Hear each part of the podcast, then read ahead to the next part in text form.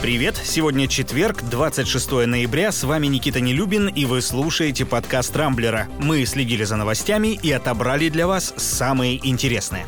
Считанные дни остаются до старта главной распродажи года – «Черной пятницы». С 27 по 29 ноября практически все магазины, ну, кроме разве что продуктовых, начнут заманивать россиян скидками. Но рассчитывать на какой-то супер дисконт вряд ли стоит. По мнению экспертов, на бытовую технику он составит максимум 20%, а гаджеты, если и подешевеют, то не больше, чем на 5-10%. Не исключено, что хорошие предложения будут делать магазины одежды и обуви, а также товары товаров для дома. Там, если повезет, можно сэкономить от 30 до 80%.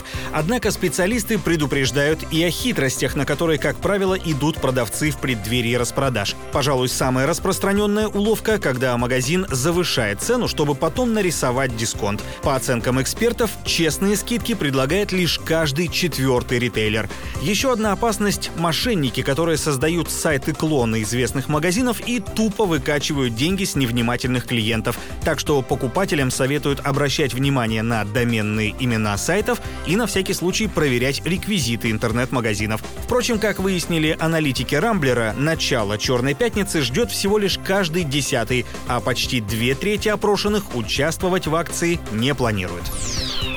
В суде Нидерландов накануне прошли очередные слушания по делу о крушении малазийского Боинга в июле 2014 года.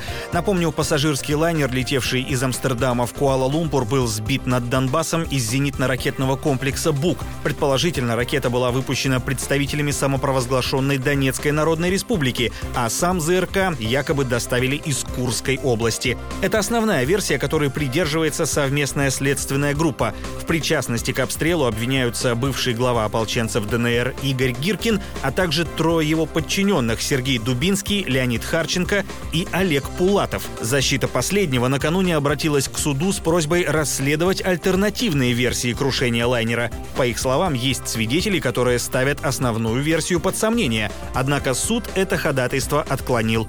Теперь слушания по делу возобновятся только 1 февраля следующего года. В Новокузнецке вот уже неделю как продолжается маленькая революция, на которую накануне обратили внимание журналисты «Медузы». Еще 18 ноября городские власти запустили масштабную транспортную реформу, которая должна была избавить местную автобусную сеть от дублирующих маршрутов. Большую часть из них мэрия Новокузнецка передала петербургской компании «Питер Авто», которая выиграла тендер на 20 миллиардов рублей. Местные водители отказались работать с перевозчиком, так что пришлось нанимать сотрудников из того же Питера, Москвы, Сочи и Петрозаводска. Однако это только усугубило ситуацию. Водители не знали города, отставали от графика, электронная система оплаты в автобусах не работала, а на остановках скопились толпы людей. К тому же несколько популярных маршрутов были вовсе отменены. В итоге новокузнецкие водители, оставшиеся без работы, обвинили мэра Сергея Кузнецова в коррупции.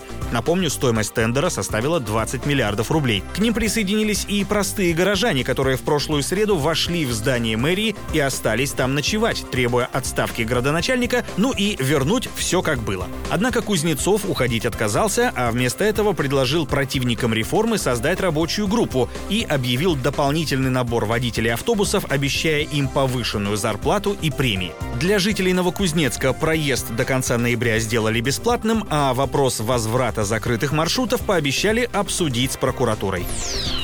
Скончался Диего Марадона. Об этом стало известно вчера вечером. Легендарный футболист умер из-за сердечного приступа у себя дома, где восстанавливался после недавно перенесенной операции на мозге. На родине Марадоны в Аргентине объявлен трехдневный траур. Ему было 60 лет, возраст отнюдь непреклонный, однако здоровье Диего в последние годы, к сожалению, было сильно подорвано и во многом его же собственными руками. Однако безотносительно к образу жизни, который он вел последние годы, это все равно был, да и, пожалуй, пожалуй, что будет один из самых выдающихся футболистов в мировой истории. Легенды уходят. Один из последних ныне живущих, Пеле, так прокомментировал смерть Марадоны. «Однажды мы снова сыграем в футбол на небесах».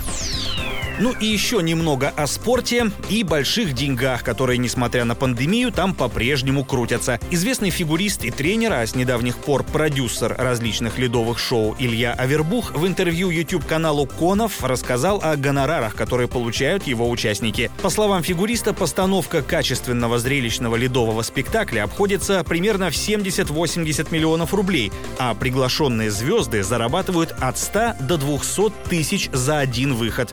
Длится он, как правило, 4 минуты. Ну а дальше считайте сами. Только сильно не завидуйте.